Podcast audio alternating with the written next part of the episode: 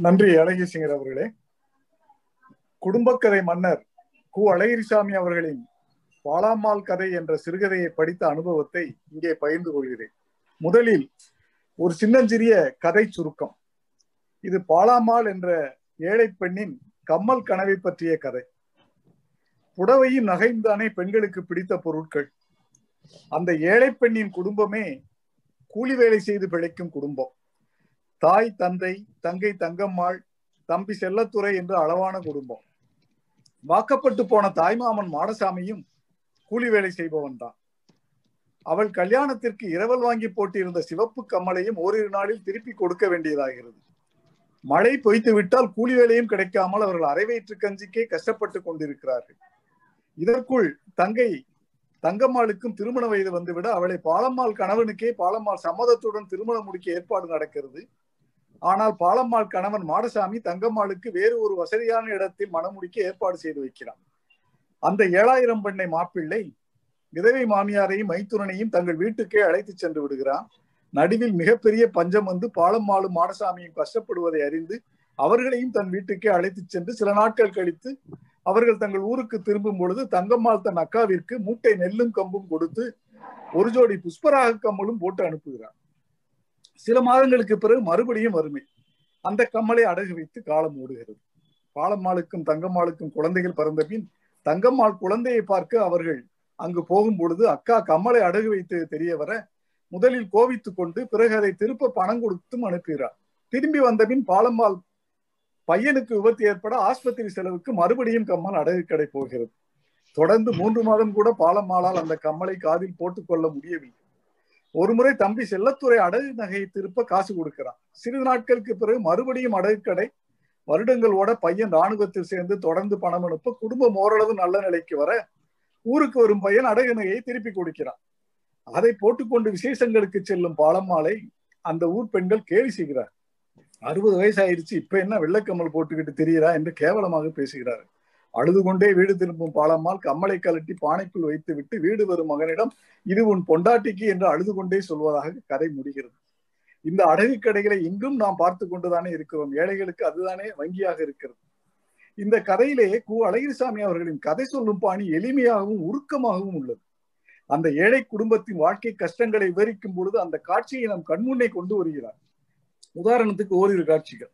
பாலம்மாளின் தந்தை மரணத்தை பற்றி சொல்லும் பொழுது இப்படி சொல்கிறார்.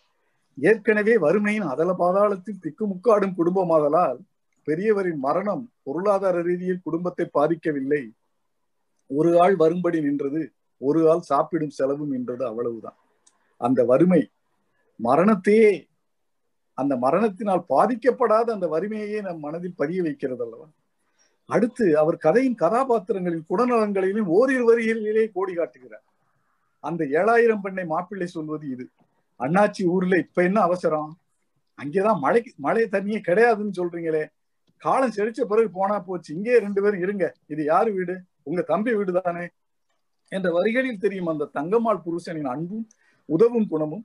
சகலன் வீட்டில் அதே நேரத்தில் பிழைப்புக்காக வந்து மனைவியோடு உட்கார்ந்திருக்க மாடசாமிக்கு பிடிக்கவில்லை என்ற வரிகளிலே மாடசாமியின் வறுமையிலும் சுயமரியாதையை விட்டு கொடுக்க விரும்பாத அந்த குணமும் தெரிகிறது அல்லவா என் கட்டை உள்ள மட்டும் எனக்கு பாடுபட சக்தி உண்டு. அடுத்தவன் உழைப்பில் ஒருவேளை கஞ்சி கூட இந்த மாடசாமியால் குடிக்க முடியாது என்று சொல்லும் அந்த ஏழை கூலிக்காரனின் சுயமரியாதையும் அங்கே காண்கிறோம்.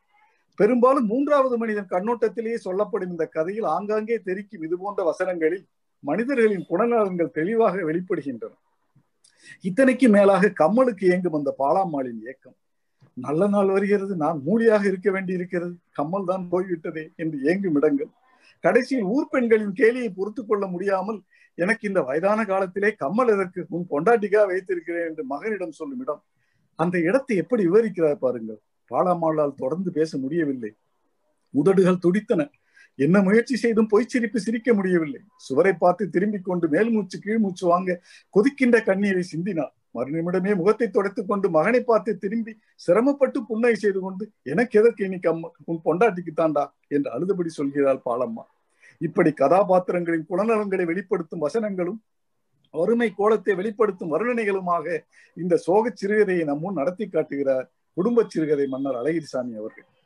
போன மாதம் புதுமை பித்தனின் குப்பனின் கதை இந்த மாதம் அழகிரிசாமியும் பாலம்மாள் கதை என்று சோகக் கதைகளாகவே எனக்கு படிக்க கொடுத்து என்னை சோகக்கடலில் மூழ்கடிக்கிறார் அழகிரி சிங் அவருக்கு என் மேல் என்ன கோபமோ தெரியவில்லை. ஒருவேளை நான் நகைச்சுவை கதைகளாகவே எழுதி கொண்டிருப்பதாலா என்று தெரியவில்லை.